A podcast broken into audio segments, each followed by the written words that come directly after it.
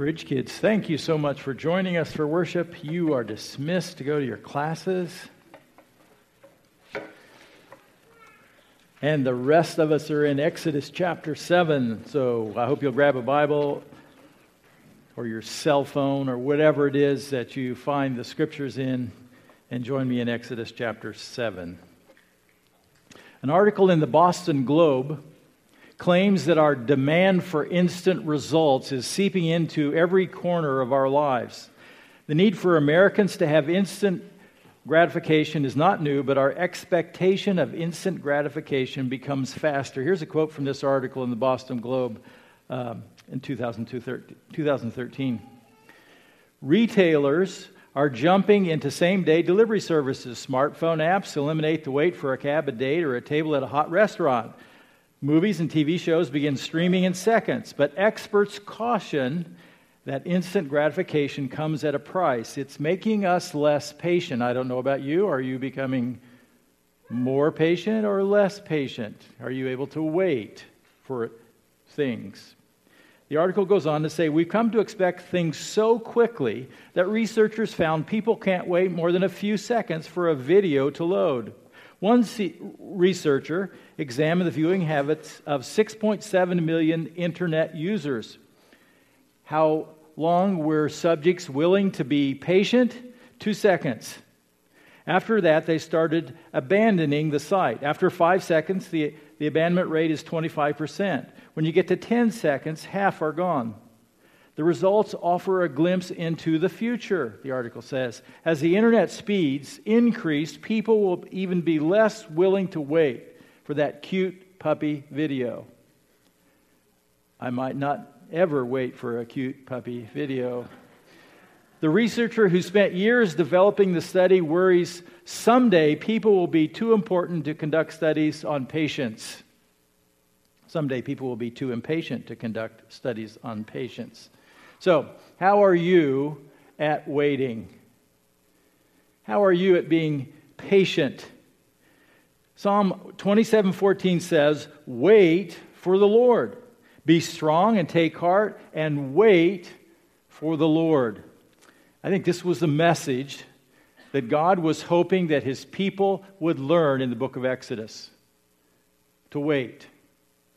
Because people's timing is not the same as God's timing, and we have some things to learn about waiting on the Lord.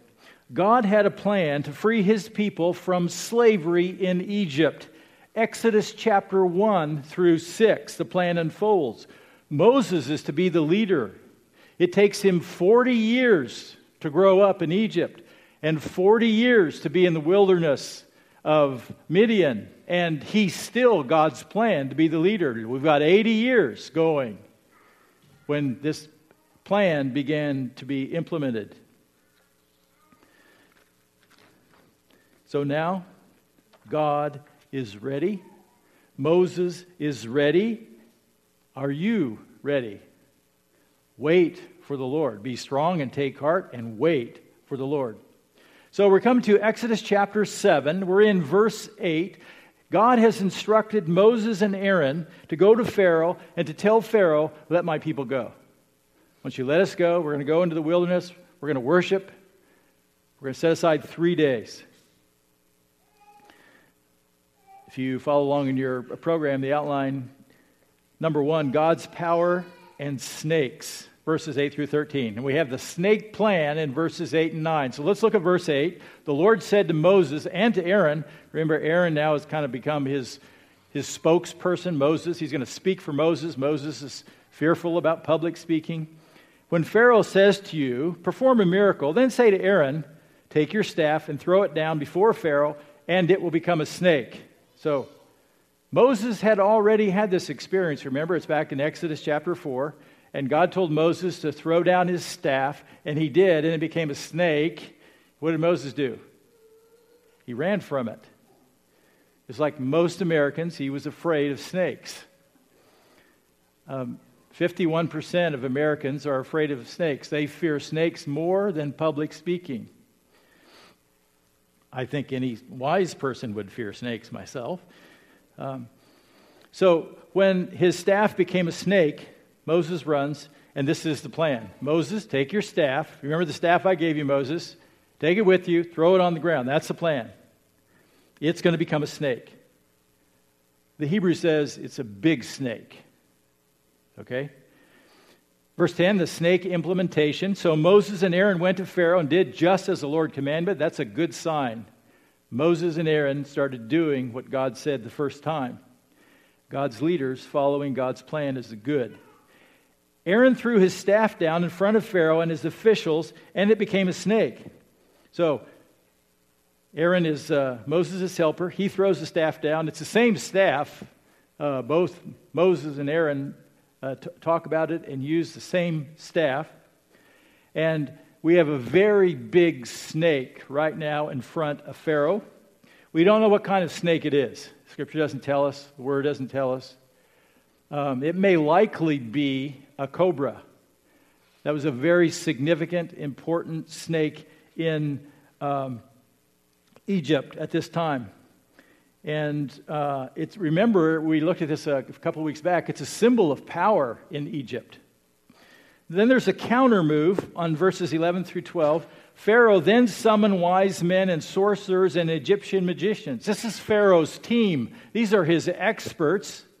Uh, three groups wise men, sorcerers, and magicians. And they're all going to work together here. And each one threw down his staff, and it became a snake. we don't know how many there are here. It's pretty, probably a pretty large group. You know, it's not just three or four. You know, maybe it's 30 or 40. I don't know. It's a large group. And this is weird. We got snakes all over the place on the ground. God has a snake, and Pharaoh has a bunch of snakes. And um, I personally understand this is a supernatural event. These are miracles. This is not normal. This is not natural. I don't think there's a naturalistic explanation. I think this is a miracle from God when the staff became a snake, okay? I also think these were miracles not from God when the sorcerers and the magicians, the wise men's staff became snakes, plural. That these were supernatural events. This is not, there's no natural explanation uh, for this. Both miracles, outside of the normal and the natural. One miracle comes from the power of God. The true and living God turns Moses' staff into a snake. The other miracle comes from Pharaoh's team, and they are supernatural, and it's not from God. It's demonic, nevertheless, very real. Please know, just because something is supernatural, it is not from God. So many Christians get confused over the supernatural. There is real power. There's real power in religions apart from Christianity. Miracles can take place. People can be healed supernaturally apart from God. And uh, here we see a miracle take place um, in the presence of Pharaoh and in the presence of Moses and Aaron.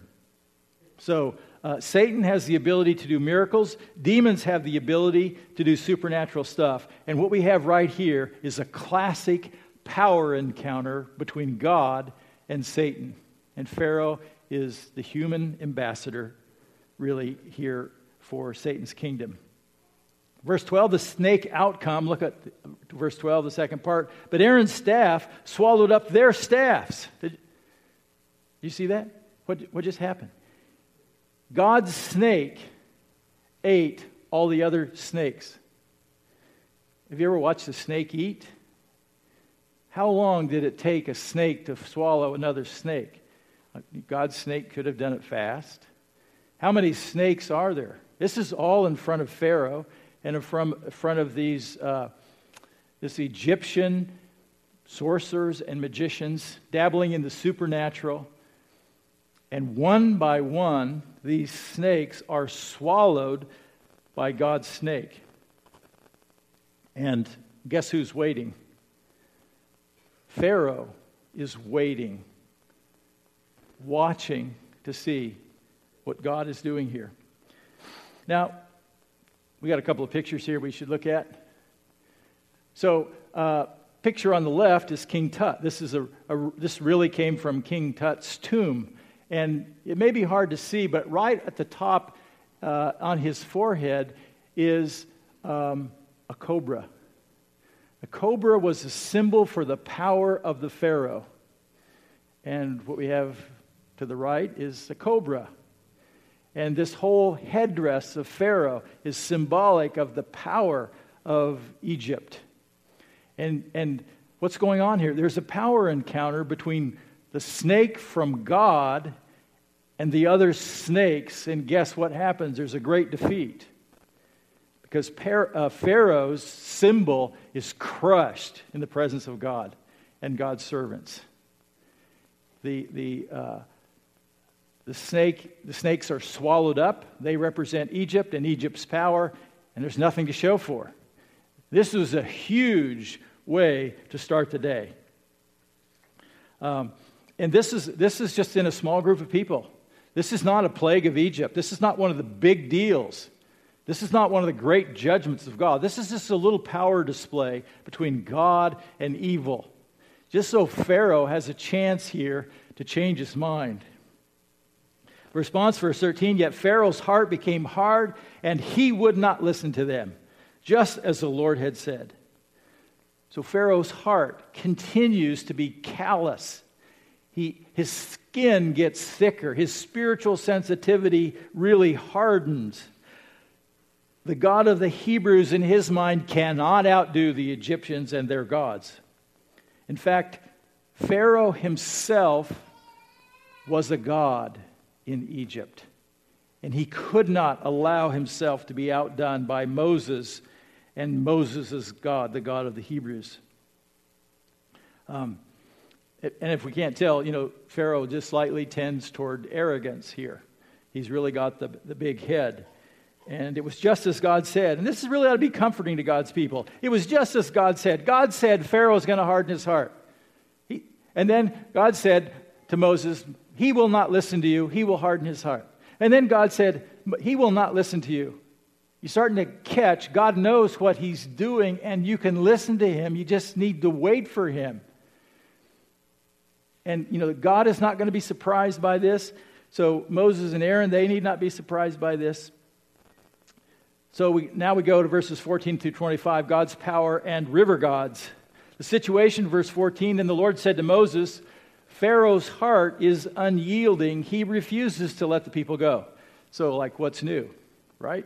Uh, God is not surprised. God still has a plan, and He just wants us to wait for it. Verses 15 through 9, we see the river plan. Let's look at that. Verse 15 Go to Pharaoh in the morning as he goes to the river.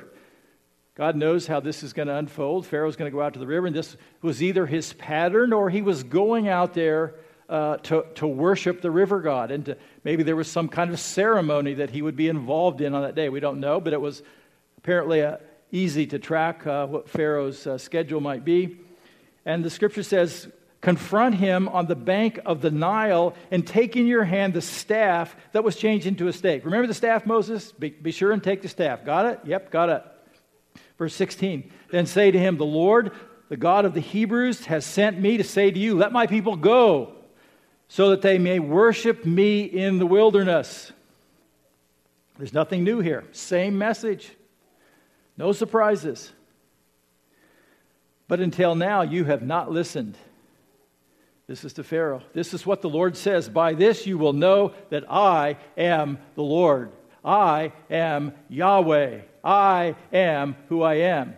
I am the one that revealed himself to Moses at the burning bush. I am the Lord, capital L, capital O, capital R, capital D, in most of your translations, by the way. Whenever you see that, that's God's personal name. This is important. This is the why. This is the reason for the plan, so that Pharaoh will know who the true and living God is. This is, a, this is for Pharaoh's personal experience because God wants Pharaoh to know who the true and living God is.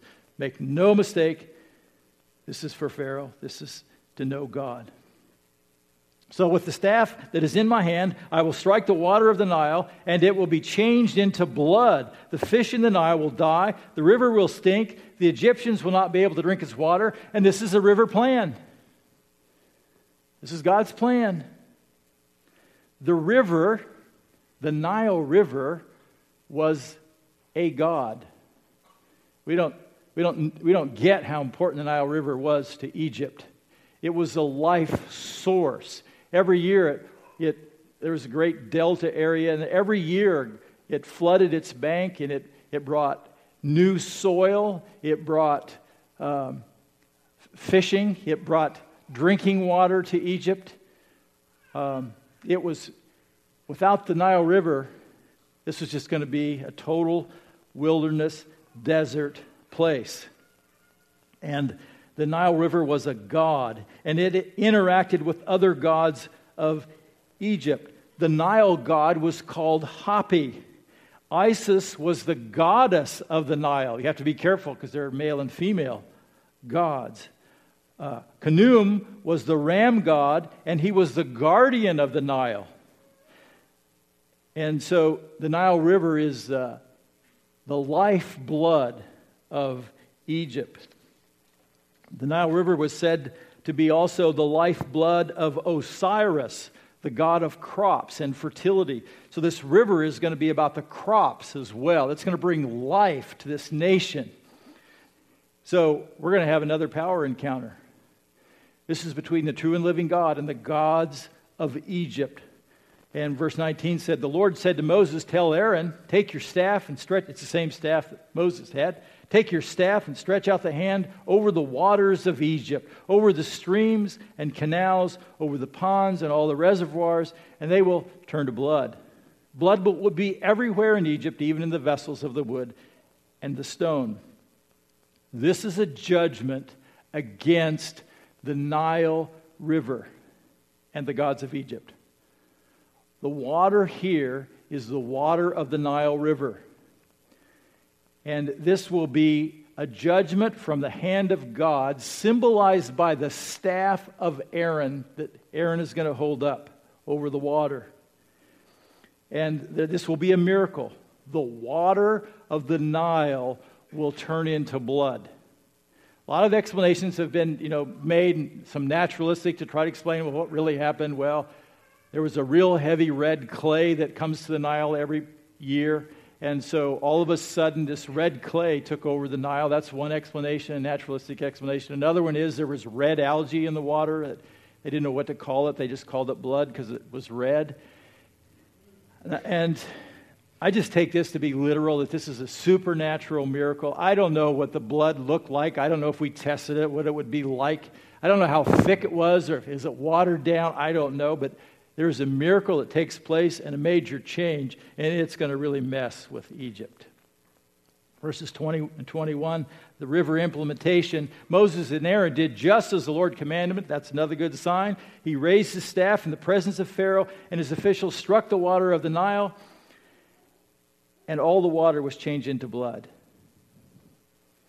And, and uh, verse 21 the fish in the Nile died, and the river smelled so bad that the Egyptians could not drink its water. Blood was everywhere in Egypt.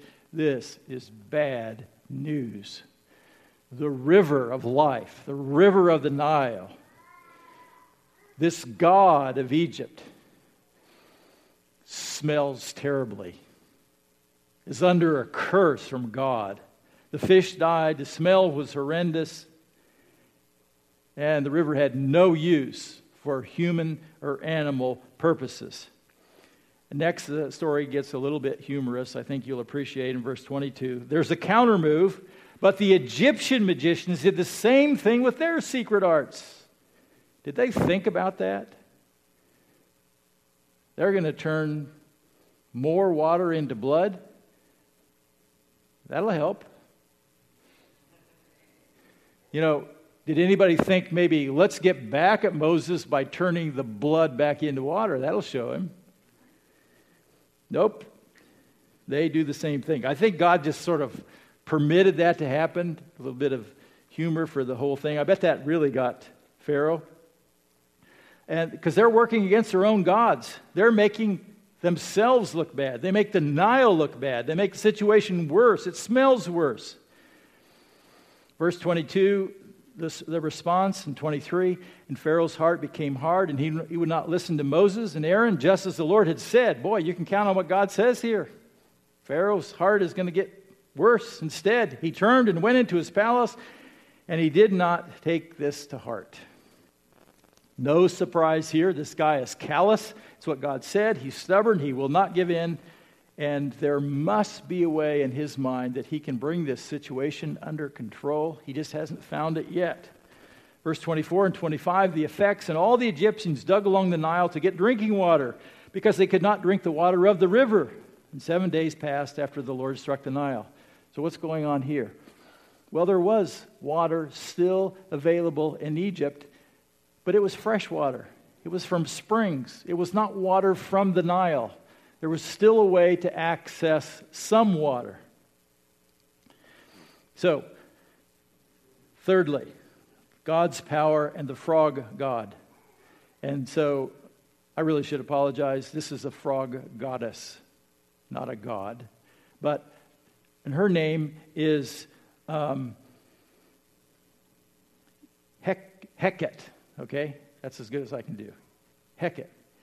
She's a female. She has a female body and a frog head. Probably not really attractive, but they.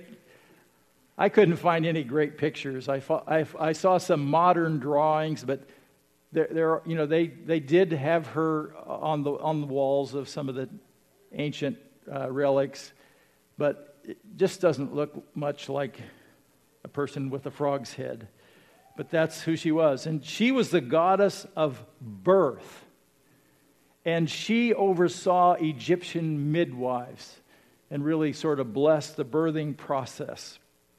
She is the frog god.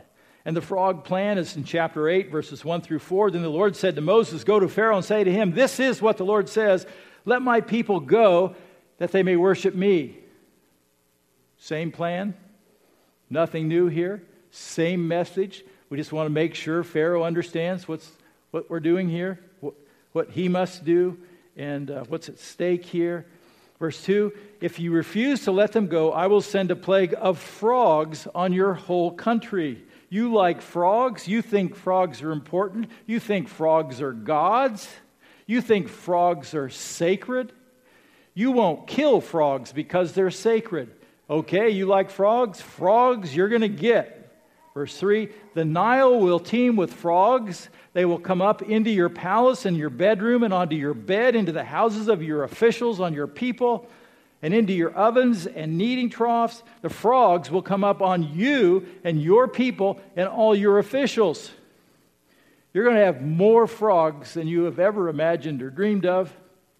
Verses 5 and 6, the frog plan implementation. Then the Lord said to Moses, Tell Aaron, stretch out your hand with your staff over the streams and canals and ponds and make frogs come up on the land of Egypt. So Aaron did what he was told. Aaron stretched out his hand over the waters of Egypt, and frogs came up and covered the land. These sacred little animals. And by the way, every year the Nile would bring frogs. When the Nile overflowed, along with it sort of came a new batch of frogs. And they hung around the, the water. And then when the river began to recede over weeks, the frogs would recede too. But not this time. The frogs come out by the millions from the river. They come into the city. They don't stay at the river. And they come into the homes and into the bedrooms and onto the dinner table and onto every chair, every place, every nook and cranny, so that whatever you did, you were pretty much on a frog. And, they, and the Egyptians didn't want to hurt the frogs either. So, the counter move, this is kind of silly too, the counter move, verse 7. The, but the magicians did the same things by their secret arts. They also made frogs come into the land of Egypt now they have more frogs at their own hand. And it's just like nobody has thought about this. Now, Pharaoh's starting probably not to trust his own guys because they just keep making it worse. And magicians did the same thing by their secret arts. They also made frogs come up on the land. So this is like dumb and dumber. Uh, what are they going to accomplish here? Why didn't they think of sending the frogs back into the river? That would have been a good miracle. But they just get more frogs. Verses 8 through 11, the frog negotiations. This is starting to get to Pharaoh. Pharaoh summoned Moses and Aaron and said, Pray to the Lord to take the frogs away from me and my people, and I will let your people go to offer sacrifices to the Lord. Finally, we're having some impact here. Maybe Pharaoh is weakening and his heart is starting to soften toward God's, toward God. God's power is starting to take a toll on Pharaoh. And Pharaoh asks for prayer. Can you believe that? Pharaoh, the God of Egypt, asks for prayer from Moses for relief. He wants God to help him, and he agrees to God's request. He's going to let the people go. Verse 9 Moses said to Pharaoh, I leave you the honor of setting the time for me to pray for you and the officials and your people, that you and your houses may be rid of the frogs, except for those that remain in the Nile. So, Pharaoh, you get a pick. How long do you want this to last? It's up to you. I give you the honor. You get to make the call here. You speak the word, and uh, We'll make this happen. And Pharaoh says, Tomorrow. Pharaoh's still in charge, and he picks tomorrow. Tomorrow it is. Moses replied, It will be as you say, so that you may know there is no one like the Lord our God. That's it. It's still the same. It's about Pharaoh needing to know the true and living God. You need to understand who He is, you need to understand what His power is. He is the true and living God. There is no one like this. Verse 11 The frogs will leave you and your houses, your officials, and your people, and they will remain only in the Nile. So, if none of this is, if they don't leave tomorrow, if there, are only, if the, there are no frogs in the Nile, then this doesn't work. And if there are frogs anywhere else but the Nile, this uh, is not from God. So tomorrow the frogs go back to the river. Verses 12 through 14, the answered frog prayer. No, the, the frogs didn't pray, but it's about frogs. Verse 12. After Moses and Aaron left Pharaoh, Moses cried out to the Lord about the frogs he had brought on Pharaoh. Verse 13, the Lord did what Moses asked. The frogs died in the houses, in the courtyards, and in the fields. They were piled into heaps, and on the land reeked of them. This is quite an answer to prayer. Be careful what you pray. The frog problem is stopped. They are no longer coming into the houses and into the palace and into all those safe places. The sacred frogs are now dead, and that's a whole new problem. Dead frogs. Who does frog removal here? And the Egyptians are going to have to remove their own frogs. I would guess the Hebrews are going to have to remove their own frogs. Now, just stop and think for a minute if you're a Hebrew. God said he was going to deliver you, right? God's going to de- demonstrate his power, right? How easy has this been? You know, we had the, we had the putrid smell of the river, and now we got the dead frogs. This is not fun, God. You should have done it my way because I didn't want to do any of this. I just wanted to get out of here. And then we see the response of Pharaoh in verse 15. Um, but when Pharaoh saw that there was relief, that is, Pharaoh has had success, he has spoken the word, and now this situation is under control. He hardened his heart and he would not listen to Moses and Aaron, just as the Lord had said. You can just count on what God says. So Pharaoh's got this under control. And God said Pharaoh would not listen. So here's some lessons from this passage today. Here's some lessons. The first uh, lesson, it's not too difficult. Some people continue to harden their hearts toward God. Just like Pharaoh, some people just will continue to harden their hearts, and you should expect that, and don't be surprised by it. Yes, there are people sometimes that are very close to us that we wished that would open up and be sensitive to God. And sometimes they're not, and sometimes their hearts just seem to keep hardening. And by, by, the way, Sue thought I was a lost cause once because my heart just kept hardening toward God. And I just kept getting further and further away from God. But nobody's too far from God. Nobody. Secondly, be careful that you do not harden your hearts toward God. You, as a follower of Christ, be careful that you don't harden your heart toward God. There's a danger for Christians to allow their hearts to become calloused, insensitive, spiritually insensitive to God. I've seen believers get caught up in sin. Uh, sexual immorality is a great example where a believer, a genuine follower of Christ, gets sort of caught up in, in a sinful pattern, and that is so powerful, uh, they cannot escape from it and they have to rationalize their behavior, and their hearts become spiritually insensitive to God. Hebrews chapter 3, verse 12 reminds us of the danger. See to it, brothers and sisters, that none of you has a sinful, unbelieving heart that turns away from the living God. So he's writing to believers here. And he said, See that none of you has a sinful, unbelieving heart but encourage one another. This is why it's so important. We need the church, we need biblical community to care, encourage, and to help. Sometimes confront one another. We need the body of Christ.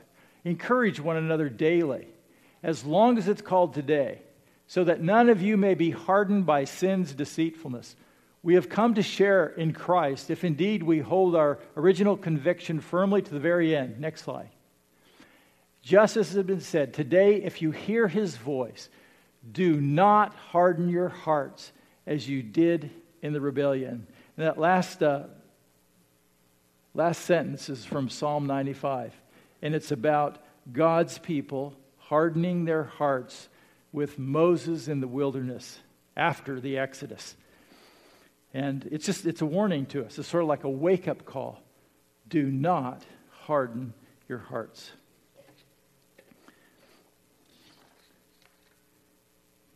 Number three, God can take care of the snakes in your life. It's true.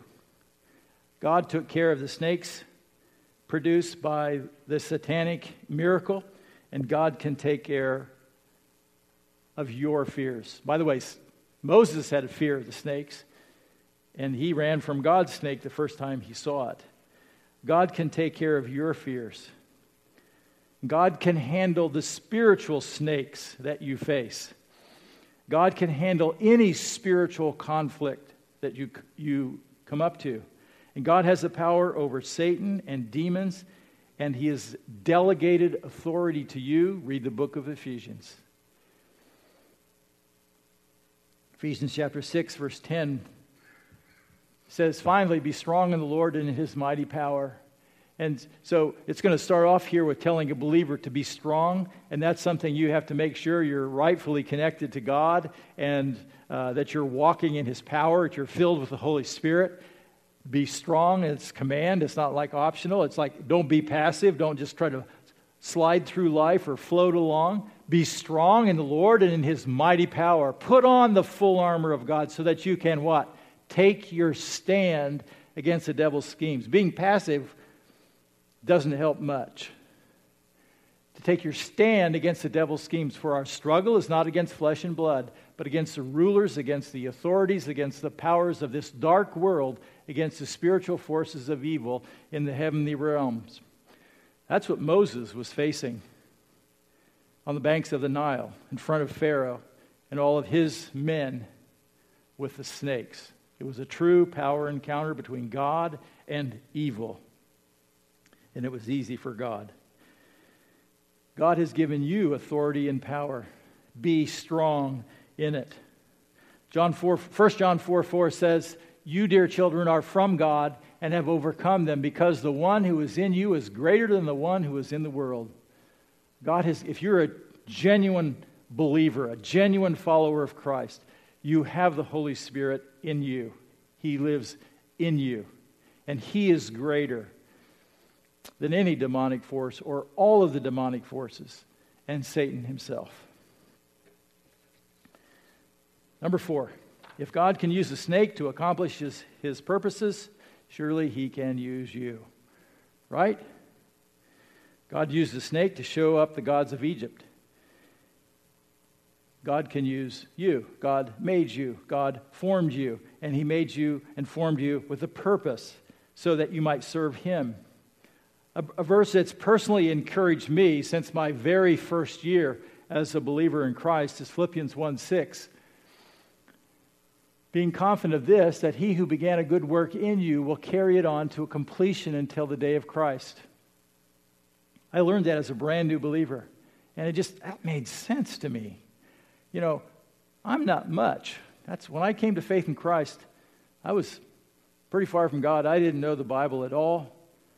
And um, I had no clue what the future would hold. But I had this promise that God was going to continue to work in my life because His desire was that I, I would become more like Jesus. And He was going to do a good work in me, and He was going to continue to do it. And that gave me a lot of hope that God would change my life. And uh, you can ask my wife. He's changed me quite a bit from those days. Um, another passage that uh, is really encouraging to me is Joshua 1 9. And this is to Joshua, and Joshua was supposed to, it was the great general, and he was, he was pretty, he lacked a lot of confidence. Uh, you can tell from Joshua 1 how many times God has to tell him to be strong and courageous because he just wasn't feeling it that day. He wasn't feeling strong and courageous. He was feeling weak, and God had given him a great responsibility as a leader to take 600,000 troops into the land of Canaan to bring victory for God's people. And here's what he said Have I not commanded you, Joshua? Be strong and courageous. Do not be afraid. Do not be discouraged, for the Lord your God will be with you wherever you go. That was God's message to Joshua. You know, that, that verse applies directly to you and me, too. Because there's nothing, wherever God leads us, whatever God wants us to do in our lifetime, He will be there. He will be with us every step of the way. He will provide everything that's needed. And He says, Be strong, be very courageous, move forward, walk forward. The Lord your God will be with you wherever you go. Number five, be careful about putting people or things ahead of God on your priority list. God comes first. It's not about you. Life, this may be hard for you, life is about God first. And so I would just ask you a question what do you do to keep God as a priority in your life? Or are you that far along yet? Um, if we are not careful, it's so easy to let other things slide to the top if we are not intentional in our relationship with God. It's so easy to let a job or a career take center stage, and it takes our energy, our schedule, and uh, we're too tired to be with God, and it affects our family, it affects our marriage, it can happen. Our, our child, our children can become the most important things of our life. Our kids are here and God is down here. That's dangerous. Our boyfriend can become the most important thing. Whatever he wants. The dream home or the, the newest uh, computer game. It becomes something that, oh, this, is, this isn't that important, it's just a game. But how much time does it take? How much energy does it take? What does it take away from other parts of my life? So, what saps the energy of your life? What do you think about first? And the danger is to let something slide to the top. And we don't like to call it this, but this is what the Bible would call it. The Bible would call it an idol, something that slipped to the top that's become a place that only God should uh, be in that position.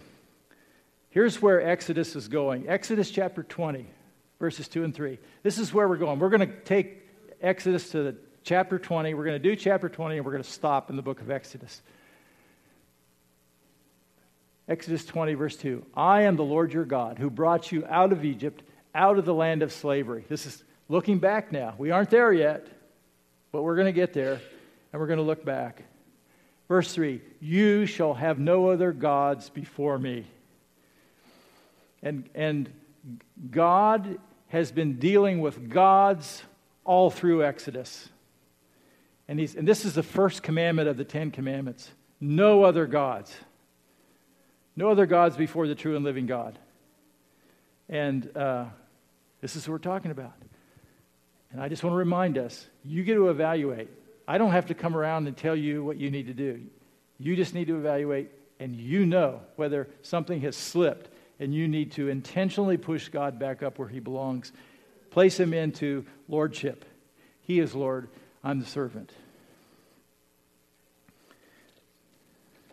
Number six, you can trust the promises of God. You can trust the promises of God.